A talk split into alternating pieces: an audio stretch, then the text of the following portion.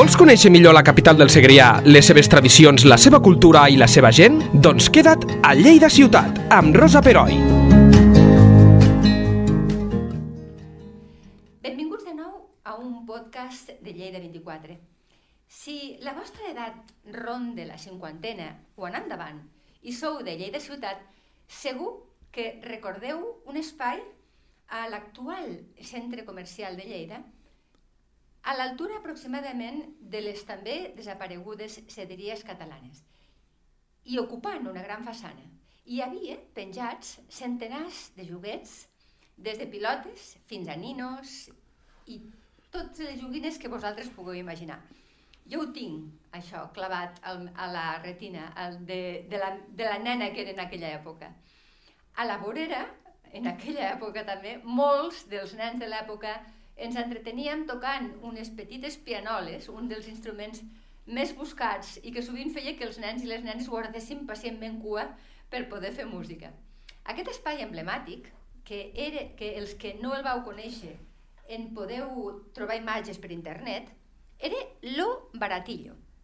Segur que molts de vosaltres us preguntareu què se'n va fer de tot aquell bé de Déu de joguines quan va tancar la botiga Lo Baratillo, el 1978.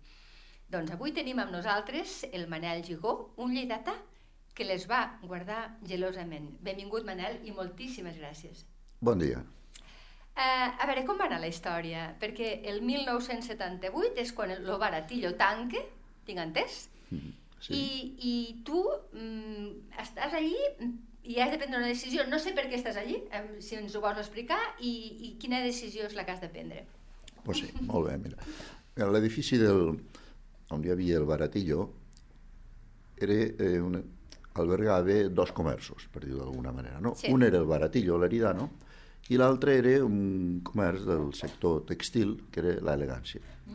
L'Elegància la va fundar el meu avi. La van, van continuar els meus pares i en aquells moments vaig entrar, diguéssim, com a tercera generació. Molt bé. Bé, aquest edifici, clar, era un referent, per, per el que hem comentat abans, a la ciutat de Lleida, no? per molts sentits. A l'any 78-79 pues, tanca les portes, és eh, Lleida Vida, pues, el seu propietari pues, bueno, no, no tenia diguem, un seguiment familiar i mm, per any pues, d'un, bueno, va, va estar jo crec que uns 3 anys pràcticament aquest edifici tancat. Sí.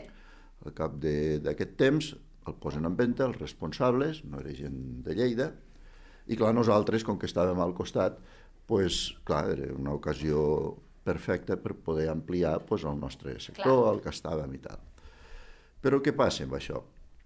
Clar, per mi, mmm, aquest referent, aquest edifici, aquest espai al centre del carrer Major de Lleida, que jo en deia com, com un espai màgic al centre Sí. de, de, de, de Lleida, no? Vostè i tots els nens de l'època. Clar, de, de, de sobte, pues, en, en una nit desapareix, no? Al seu moment, als voltants dels anys 80.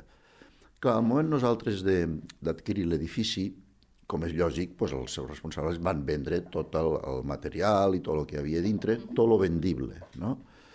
Però al, al començar, diguem, la restauració o recuper, rehabilitació de l'edifici, el primer que jo vaig trobar van ser els pianets, els famosos pianets que podem dir que, bueno, diverses generacions de Lleida pues, han passat per allí, no? Clar, estaven molt malmesos, com és lògic, atrotinats, i, i, i dificultava pues, la seva venda, per això es van quedar allí. I estaven en un espai com per de runa, en un espai com per, per, per tirar-ho, no? Clar, a mi em va fer una il·lusió tremenda po- poder pues, recuperar A més eren de colors, recordo. Sí, sí, sí, estaven pintats amb uns colors diferents, Vius, no? sí. Vius. I a partir d'aquell moment, clar, si al seu moment quan va desaparèixer aquest, aquest espectacle al centre de, del carrer, pues, dius, carai, això, tant temps, tantes dècades, un, un referent, desapareix i, i, i no passa res, o sigui, tot queda igual, no? Van dir, alguna cosa hauríem de fer. Clar, els pianets van ser el detonant. Vaig pensar, dic, mira, doncs podria crear una col·lecció de joguines i crear el que podria ser un futur museu de la joguina. Aquests, aquests museus de la joguina, a tot arreu on es fan, acostumen a tenir molt èxit. no cal dir, pues, no sé, per Europa sí. tenen una cultura pues, molt, molt, molt potent amb aquests temes, no? Clar, aquí, a més, de, de, de potser crear aquest museu, aquest museu hi, havia, hi hauria un motiu important, que era que no es perdés aquest, el record del que va ser i representar pues, aquest espai al centre de Lleida. Aquest va ser el detonant. Molt bé. Aquí estem als anys 80. Clar. Mm, no? Clar, però vostè, Sí. eh, quan eh, es troba tot allò i fan les reformes, d'alguna manera, totes aquelles joguines que troba en aquell espai les ha de treure per poder fer la- l'ampliació. Les, les recol·loca en algun altre lloc? Com va això? Perquè Bueno, n'hi havia el- moltes, recordo. Bueno, en aquell moment, com que aquesta casa estava pràcticament deshabitada, Sí, doncs clar, quan vam començar la rehabilitació, mm, recordo pues, que a nivell familiar se va comentar, escolta, farem vindre pues, una empresa de neteja, que ho netegi tot i tirem tot el que hi ha per desperdigat, per dir-ho d'alguna manera, per les diferents plantes. Sí. Clar, el que hi havia no és que fossin, potser la, en la gran majoria, eh, joguines en perfecte estat, perquè si no s'haguessin venut. clar. Llavors es van trobar peces. peces. Clar, en aquell moment jo vaig prendre la decisió de no mm, netejar i treure tot lo de l'edifici i ho vaig anar col·locant amb diferents, amb capses. I a cada, a cada pis, en una part, pues, hi havia pues, 20 capses grans, eh? per dir d'alguna manera, plenes d'objectes, però posats d'una manera desordenada, no? perquè en aquell moment, mm, en fi, eh, era urgent la rehabilitació de l'edifici. I simplement no? es van guardar... mm, Llavors, ja està. en vez de, eh, en fi, desprendre'ns de tot aquest material i tal, clar, això va portar una feina, que pràcticament em vaig cuidar jo mateix, perquè era un tema pues, que potser hi, hauria, hi havia persones per allí no partidàries de guardar-ho, Ja. però bueno, vaig fer aquest primer pas d'apartar-ho i, i guardar-ho. Un dels temes que em va causar una mica més de... potser va ser la primera disgust entre cometes, no? és que al moment de rehabilitar l'edifici hi estaven ja tots els, en fi, tots els professionals, paletes, ja amb les obres, eh, vaig voler que es conservés el cartell de l'edifici de la botiga, eh, que diu el Baratillo Leridano. Sí, Això va causar una mica de malestar entre els, en fi, els operaris i la gent que estava perquè anaven pues, a trencar-ho tot. Clar, el cartell Clar. era de fusta i que es desintegrava pràcticament. No? Això va portar pues, un, un, un retard amb el tema pues, de- de- de- d'iniciar les obres. Jo he dit disgust entre cometes, però sé que va ser la Sí, primera, el primer mica, problema, clar, perquè en aquell moment, clar, si ens situem als anys 80, o 83, potser 82, quan vam començar les obres, doncs, a veure, mm, potser no es valorava, bé, es valorava menys que el voler conservar uns pianets, eh, diguem, Atrotinats, atrotinats sí. i un cartell d'un edifici pues, que, que al ser de fusta pues, se trencava i això va donar fes, eh, feina i es va tindre pues, que anar eh, fins reconstruint. No? Bueno, però, però, vo- vostè, eh, diguéssim que no va, no va cedir en no, aquest aspecte. no, jo tenia clar el projecte, el projecte que volia era, al moment, pues, era conservar peces originals i l'objectiu final, amb el temps, pues, que això pogués ser, un, bueno, el que hem dit abans, que pogués ser un museu, però un museu amb el motiu de que no es perdés aquell record al centre de, de, de, del carrer Major de Lleida. Molt bé, perquè, clar, ara vostè em diu, ho vam guardar desordenadament, amb, amb caixes, però mm, es va comptar, més o menys, eh, aproximadament, quantes peces hi havia, quantes joguines hi havia? Perquè hi havia moltíssimes. Bueno, entre peces i joguines, la veritat que no vaig arribar a comptar mai, i inclús ara tampoc no Encara podria no donar sap. una xifra. Val, val, val. Mm, Globalment pots, serien més de 3.000 peces, Mare no? Sí. A veure, en aquell moment, penseu que és el que us he comentat, la majoria de joguines no és que estessin en perfecte estat, no? Llavors, jo vaig intentar recuperar joguines que havien sortit d'aquí al seu temps, quan els responsables pues, les van vendre. Sí. I, el, i seguint una mica pues, per allí on havien anat, em vaig recuperar bastantes. Inclús algunes amb les mateixes caixes que van sortir, perquè són, són caixes de, de, de, de cartó grans, Sí. que precisament me les venien a, a demanar a mi, al tindre el comerç al costat, que tens capses buides Ah, i tal. sí, a vegades I veia que sortien pues, plenes de joguines, no? Preguntant després una mica, escolta, on va anar aquí i allà? Pues, durant un temps vaig recuperar coses que eren d'allí, però que van donar aquesta volta, van sortir i van tornar. I després, sí, i després vaig anar ampliant la col·lecció, precisament de cara a aquest projecte. Ampliar, pues, Perquè vostè pues, aquest projecte ja el tenia al cap als Sí, 80, als anys sí. 80, o sigui... Sí, sí, realment aquest projecte, a veure, jo professionalment, que he estat sempre al sector textil, doncs sempre he estat amb, amb aquestes idees al cap, no? Un projecte, doncs, a veure, muntem una botiga aquí, que si fabriquem aquest producte, i per mi posaré un projecte més, no és que a mi em dones per dir, va, vull guardar joguines perquè sí. No, vull dir, no, era un era empresarial, perquè en aquell moment vaig dir, mm, no empresarial, perquè això està tot al marge del tema, per dir, econòmic, al contrari, podríem dir que no és un bon tema, no és un bon tema econòmic, no? Però Crec, crec. era, era senzillament perquè, clar, jo aquest espai l'havia viscut tota la vida. Clar. Jo de jo vaig néixer al carrer Bondal, no? Llavors, al carrer Bondal, a, a, allí, doncs, de petit, em- sempre anàvem doncs, a, la, a, la primera, a la botiga dels pares, al comerç, no?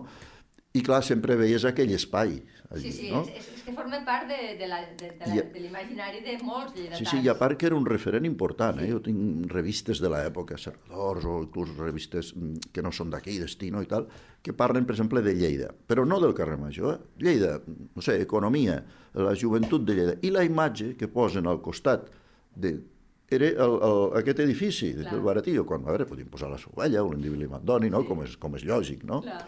Vull dir, era un referent important. Avui dia, mm, costa potser una mica entendre-ho, no? però si, si podem donar un, un pas enrere i ens situem als anys veure, la 60, per dir alguna Sí. cosa, 65, jo crec que la, la televisió va tindre una influència important a partir de 63, 65 anys. No? Jo recordo que vam tindre una, aquelles típiques de blanc i negre.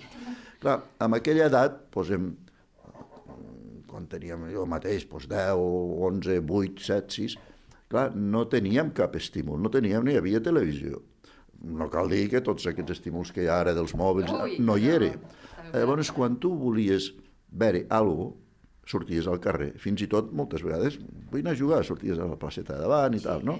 Perquè no hi havia aquests estímuls actuals.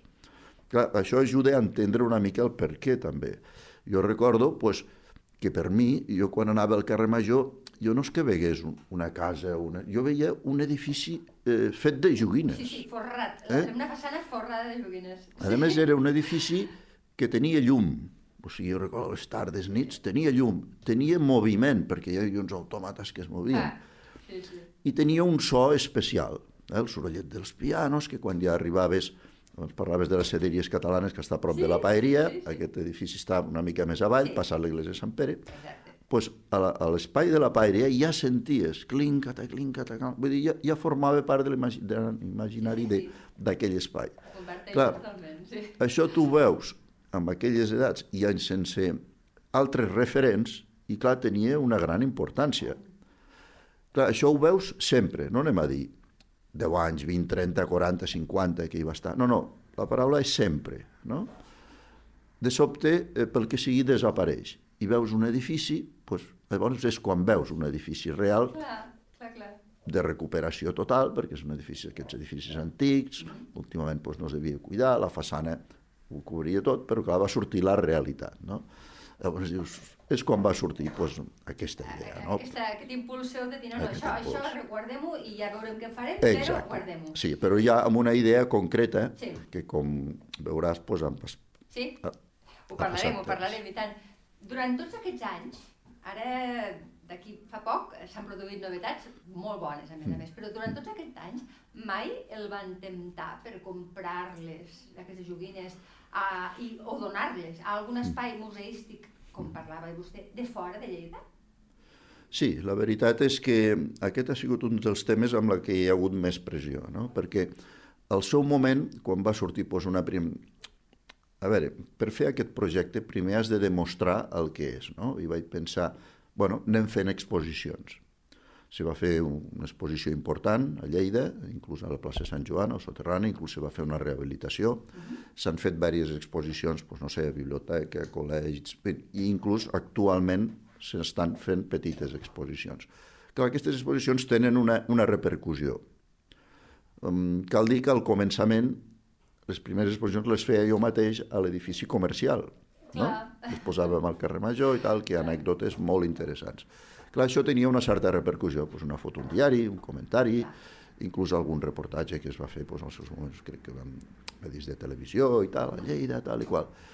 Això què fa? Pues que sempre, inclús actualment, eh, quan surt alguna notícia hi ha trucades primerament de col·leccionistes. Clar. Els col·leccionistes acostumen a ser normalment d'un sol tema, o de nines, o trens elèctrics i tal. Clar, aquí hi ha, aquí hi ha de tot.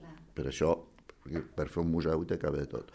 Després, la repercussió pues, a, a museus estables de, de, de l'època, aquí a Catalunya pues, n'hi ha d'importants, no cal dir que en aquells anys venien personalment, perquè es volien, volien, home, tot aquest material, nosaltres el portaríem al museu, i a més ens, ens agrada la història, també, el per què. Ah, És, és, Bueno, llavors, alguna vegada inclús també arribar allò perquè jo venien dos o tres vegades i al final dic, mira, escolta, jo no vull vendre res, dic, perquè jo, perquè dic, no, ho comprem, o tal, dic, no, dic, jo amb això tinc un altre projecte que jo voldria que això no sortís de, de Lleida o, o un entorn molt directe de la ciutat de Lleida. bueno, aquesta era la manera de, de, de tancar el tema, no? Inclús, i col·leccionistes, a vegades doncs, hi ha peces que potser jo en puc tindre dos, tres, quatre, home, però si en tens dos, ven-me'n una, no. Home, no, perquè això... Desfeia tota la col·lecció. Jo, és sí, la tota col·lecció és així, clar, clar, clar. i, i, i que no, bueno, s'arribaven a molestar, eh? A vegades, eh, caram, però home, si n'hi ha tal i això i tal. Això també pues, és, ha sigut durant aquest temps pues, un tema, una pressió Sí, al damunt, no? sí. Clar, jo mai he volgut que aquestes joguines sortint de, de, de, de, de Lleida, o diguem un, un entorn, l'entorn directe de Lleida, o la comarca i tal, Sí. perquè si surten d'aquí, pues només són joguines. Clar. Clar, quan estan aquí són les joguines del El baratillo. baratillo, és que no té res a veure. Ah, Llavors, això a moltes persones mm, de fora els hi costa entendre, perquè la majoria de museus són museus doncs, perquè sí. Fem un museu de la joguina com pot ser d'una altra cosa. No, és que aquí aquest museu té aquesta col·lecció, per dir alguna cosa, la seva finalitat és preservar aquest record que els que ho han viscut, en fi, ho entenem, i els que no ho han viscut, doncs jo crec que amb aquestes imatges que han anat sortint durant aquests anys poden arribar a entendre. Però canvia molt d'haver-ho viscut a haver-ho avui, doncs allò, una notícia, mira, aquesta persona vol fer un, un museu per preservar el record d'una botiga. Mm, No. Bueno, no, no es tracta de, de preservar un record d'un- d'una activitat comercial, d'una botiga, perquè n'hi havia diverses de botigues de joguines allà, i podria dir que hasta algunes més especialitzades, perquè al final i al cabo Baratillo Leridano era un basar, últimament hi havia molt joguina, però era una joguina, diguem, popular, no? A vegades el que buscava una joguina molt especial d'una marca determinada, doncs hi havia doncs, algun altre establiment. Era el, el que va representar, eh? no, no, no és mirar només això, no? L'entenc perfectament. Mm, però ara arribem a l'actualitat i, i una de les raons per les que vostè està aquí és una bona notícia, perquè ara hi ha aquestes joguines que vostè ha guardat gelosament i, i, i, i gairebé suportant pressions externes, pel que veig, tindran un, un destí. O ja, l'han- o ja, els- ja hi són, no ho sé, això m'ho ha d'explicar. Què és Artesa de Lleida? Com va anar? Com va anar tot plegat? Es va posar en contacte amb vostè des de l'Ajuntament? Com va anar? Bé, durant aquest temps mm, he fet dos o tres projectes de, de museus de la joguina, alguns a la ciutat de Lleida, i tal. Bueno, i sempre doncs, és, un, és un projecte que sempre han agradat, no? Com és lògic, doncs, bueno, els ajuntaments i, sí, doncs, tenen les seves prioritats i sempre, doncs, com a idea, ha agradat. Bé, farà qüestió, potser d'uns 4 o 5 anys, doncs vam coincidir amb, amb l'alcalde de- d'Artesa de, Lleida, el senyor Pere Puiggròs, jo també el- doncs, mira, coincidíem per un altre tema, eh, les aficions i altres projectes compartits, i va sortir aquest projecte. Home, com està tot això? Home, doncs mira, estan esperant, anem fent projectes, jo em mantenc com el primer dia, vull dir, vull que, que això amb el temps té que ser pues, pues, algo que reverteixi una altra vegada pues, a, a, a la gent de Lleida, no? Bueno, i em diu, escolta, i si ho féssim a pues, Artesa de Lleida i tal? Dic, home, dic, mira, mm, jo mai he volgut que les joguines surtin de Lleida, inclús jo el primer, inclús de la ciutat, inclús el primer projecte no volia ni que sortissin del carrer Major. Inclús l'edifici que teníem, com que vam comprar aquest edifici, el dir, que tenia sis plantes, o sigui, pràcticament nosaltres jo necessitava tres, em sobraven tres plantes. Aquest edifici tenia un accés per darrere. I el primer projecte del Museu de, de les Joguines, o de la Joguina de Lleida, el vaig fer aquí, en aquest edifici. El mateix edifici, inclús donava, o seria els acords que fossin, doncs mig edifici, i tenia un accés per, per darrere, es pujava per les escales de la Costa del Jan i darrere. Bueno, aquest va ser el primer projecte, no? No, no, es va provar, va agradar i tal, bueno, però va quedar pues, amb allò, ara, ara sí, ara no, bueno, i amb el temps pues, se van diluint, sí. els ajuntaments pues, ja sabem pues, que evolucionen, canvien els representants, no? Sí, sí. I, i, però bueno, com que professionalment la meva activitat era una altra, pues, això estava allí, però la idea fixa. Bueno, amb ell pues, va dir, escolta, jo ho intento, a veure si ho podem fer i tal. Bé, i mitja en broma, pues, li vaig dir, bueno, ja saps, que jo no he volgut mai que això sortís de Lleida, però clar, estem parlant doncs, de la mateixa comarca. Està aquí mateix. I després, en broma, li vaig dir, home, és que mig nom és Lleida. clar, artesa de eh? Lleida. Artesa de Lleida, no? bueno, així va sortir el tema, ens vam reunir, vam parlar, ens vam donar la mà i ja està. Llavors, doncs, eh, es va, es, això formava part, aquest projecte, que va, un tema molt interessant eh, de cara a Artesa de Lleida. Van recuperar una, la, podríem dir la zona antiga del poble, que es diu la Vileta. Sí. Aquesta zona s'ha recuperat, però d'una manera és fantàstica, aquests edificis pues, eh, fets de, de pedra i els, els carrers s'han arreglat molt bé, i al mig hi havia un espai que de fet no hi havia cap edifici. I va comentar, aquest seria el lloc que diu, dic, ah, doncs em sembla molt bé, perquè a més, vull dir, dona vida doncs, també una, un altre tipus de vida, que no vol dir que ja la tingui, però és un complement, i també doncs, en, en aquests pobles i tal, doncs, los hi dona un motiu per anar-hi i tal, no? bueno, ha anat molt, molt ràpid, vull dir, va fer els seus acords que, que a la seva manera doncs, ells saben, i s'ha fet, fet un edifici, impecable, aquest edifici doncs, ha portat el seu temps, no cal dir pues, com, com en general ara hem tingut dos anys estranys, eh? molt complicats, a tots nivells, i com és lògic s'entén també pues, que hi hagi unes prioritats que s'han de, de cobrir. No? Això ha ralentitzat una miqueta últimament el tema, però eh, la idea continua. L'acte que es va fer l'altre dia, amb l'edifici ja fet i tal, falten alguns detalls encara, no? és la presentació del projecte perquè allò ho parlàvem, perquè sortien notícies, no? es farà aquí, es farà allà, es aquí i tal, preguntes que també feien a mi. bueno, és, és, jo crec que és un acte pues, necessari i, i molt interessant, a més va quedar, va quedar molt bé, amb l'edifici pràcticament fet, exceptuant petits detalls, i es va fer una petita exposició, potser es van posar pues, unes 100 peces. Però el, la idea principal era presentar el projecte ja de cara pues, de que el tema, perquè de que el tema prospere i que la idea continue. Eh? Amb il·lusió, no cal dir per part, per part meva, no cal, no cal dir pues, la il·lusió que hi és, però és que a més jo veig pues, el, el mateix senyor Pere Percutros també il·lusionat amb el projecte i, i, i les persones. No? Inclús ara hi ha hagut la incorporació pues, de Jordi Clariana, bueno, una persona pues, molt, sí. molt entesa. Amb, amb... Que, que el seu equip està indexant, està, està catalogant, exacte, perquè tinguin eh? tots els... Sí, sí, això, pues, és una mm. feinada, eh? Sí, sí, sí, és una feina tremenda perquè és que és el que et comentava abans. Jo ara no sé el que hi ha. Clar. Inclús encara... A veure, aquesta col·lecció eh, jo la vaig dividir en unes peces molt interessants que jo vaig anar comprant, peces trobant i tal, eh, les joguines de l'any 1900-1920 normalment són de llautó, són peces molt delicades, que aquestes jo durant aquests anys ja les he anat recuperant, netejant, cuidant, i no estan allí on estan aquestes, ja estan en un altre lloc. Podríem parlar doncs, d'unes dos o 300 o més peces, no? Però aquestes són delicades i això ja està. Però totes aquestes altres que es van posar en capses, clar, s'han anat trasladant de lloc i ara actualment doncs, estaven guardades doncs, en un espai d'una nau, no? d'un polígon. Clar, amb capses ocupen un espai determinat, però quan obres una capsa i vols classificar-ho, te n'ocupa un altre. I, per tant, és, és extens ara l'espai que ocupen i estic amb la fase de que cada vegada que sobre pues, una capsa de les que dèiem, per exemple, si surt una nina, les nines van aquí, surt Clar, un cotxe, un cotxe, o sigui, classificació. Encara hi ha capses per obrir.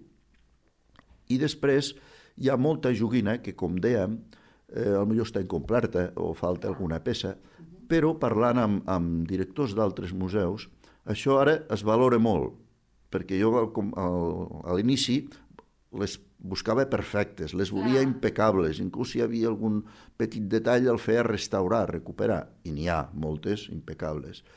Però en aquests museus, perquè jo això ho he vist per, per França, inclús no a Dènia, i també hi ha uns museus, sí, sí. té molta importància les joguines que en diuen joguines jugades. Que s'han fet anar... Que s'han fet anar. Que tenen una història. elles Exacte, mateixes, que tenen una història, perquè una cosa és la joguina que està amb la capsa impecable, Ah, fins i tot al preu, que n'hi ha, Sí. però és, mm, veus la joguina impecable però no li veus vida. La veus tan, tan... Veus una nina que, cuidao, quasi ni la toquis, no? Sí, perquè sí. la veus... En canvi, aquestes que veus que s'han utilitzat, veus que darrere han tingut vida. Clar, aquest és un espai que ara els museus es dediquen, els espais de les joguines jugades.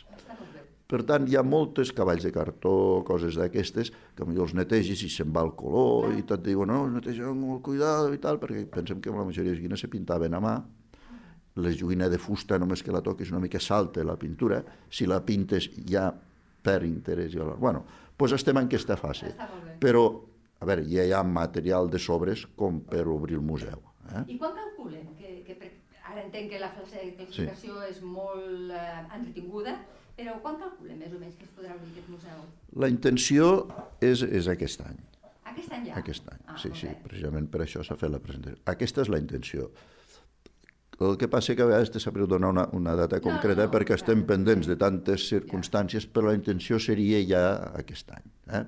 Molt Eh, mm, la idea d'aquest museu, com que hi ha moltes més peces que, que espai, podríem dir, inclús al museu, la idea és que sigui un museu viu, Sí, que es vagi canviant, clar, perquè si no, no, és impossible que es mostrin totes alhora. Sí. Clar. A part, per un doble sentit. He anat a veure museus, o tal. Clar, vas a veure un museu, veus el que hi ha. Si a l'any següent hi tornes, clar, i, i vas, veus el mateix. clar. No? Llavors també interessa que hi hagi una certa evolució, perquè un que hi va un any, dic, mira, hi torno aquest any a veure el que hi ha. No? Llavors, eh, aquesta és una mica la intenció, que sigui un museu actiu, un museu viu, participatiu. Jo pressiono una miqueteta a veure si es pot trobar un espai dedicat a, a, a les persones pues, col·leccionistes o persones mateix, pues, pues, si estem parlant d'artesania, hi ha persones que diuen, mira, jo tinc una col·lecció d'això, jo tinc una... Pues, la pots exposar amb el nom pues, de la persona, que la mira, la cedim un mes, dos, tres.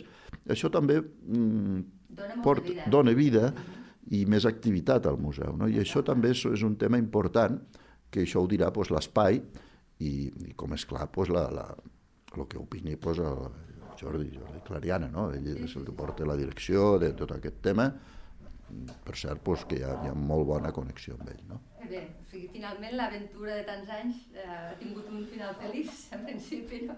Sí, en principi és el començament del final. Exacte, comencem al final i esperem que Clar, amb tantes circumstàncies i tal com està tot, jo al final i tots aquests anys, perquè pensa que si aquesta idea em surt als anys 80, estem a l'any... clar, són a veure, 40 anys lluitant Claro. contra pressions externes. Sí, lluitant, mica. almenys amb aquesta idea i sempre pensant pues, que, que, que és un projecte que, que pot agradar, perquè clar, amb tant temps, jo mateix, pues, hi ha hagut moments que penses, bueno, i, i això per què ho fas, no? Ara guarda Sí, això, perquè sí, sí, sí. millor es passen mesos, un temps, que potser has presentat un projecte, que veus que es queda allí parat, eh, dius, mm, eh?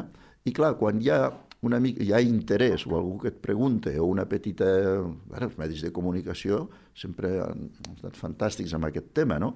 Això m'ha animat molt, eh? Clar. Perquè jo, en moments d'aquests que, que, que passen, a veure, és que, Que parlàvem sol, del no? 80, l'any Clar, 90, clar, l'any clar, 2000, clar. que dius, bueno, a veure, i això per què ho fas? Amb la feina que tens amb altres coses, professionalment ara estic més tranquil, però és que um, Oh, no he parat fins la- ara, eh? i és la- l'època, doncs, no sé, els fills petits, família, tot això, Sí. i, i les prioritats són les prioritats, no?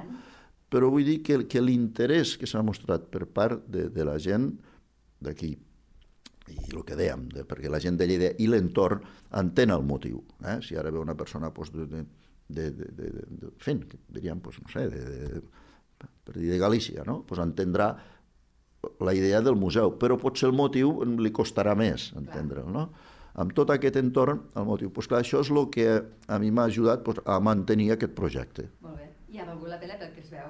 I ja per acabar, eh, senyor Gigó, és que mm, voldria fer-li... Vostè ho ja ho ha apuntat, eh, els pianos de colors, però vostè que els té més presents que la majoria dels lleidatans, que ja fa molt temps que no els veiem, si s'hagués de quedar amb alguna de les joguines, en quines quedaria? Home, jo com he comentat, eh, el detonant va ser trobar els pianets. Els pianets. Eh? Sí, perquè, perquè... eren els que teni... Sí. podíem tocar, els Sí, altres sí, sí, els sí. veiem, no? Sí, Però sí, sí. A veure, no, no, no és el valor, perquè possiblement el valor potser és el que val menys, vull dir, no té Sí. cap importància, perquè a vegades agafes un, una joguineta petiteta de llautó de l'any tal i, i té un I valor molt més important, no?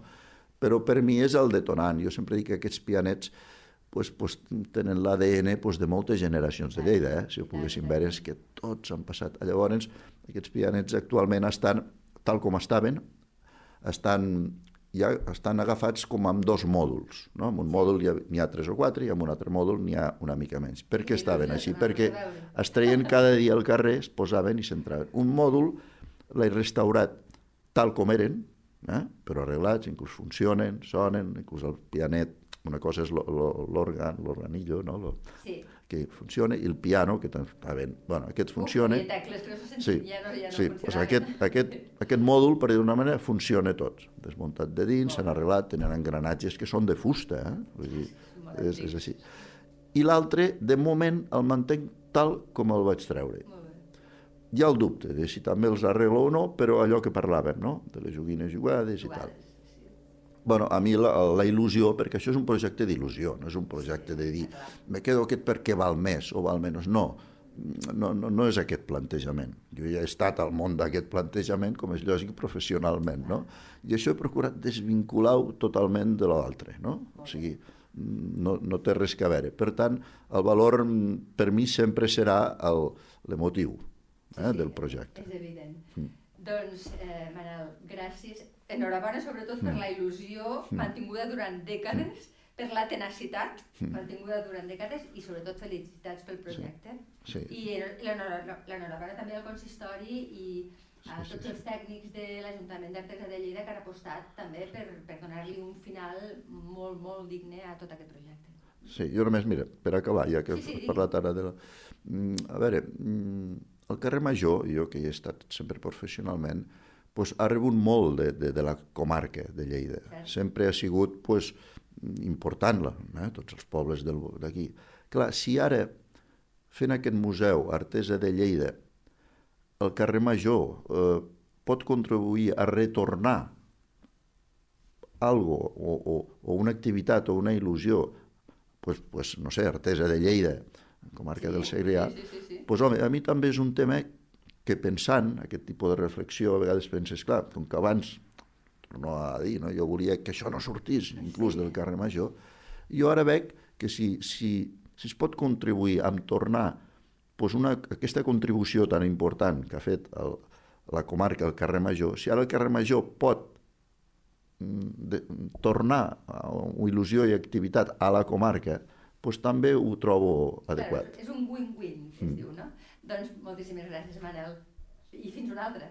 Molt bé, gràcies per l'interès. Lleida Ciutat, amb Rosa Peroi, cada dos dijous a lleida24.cat.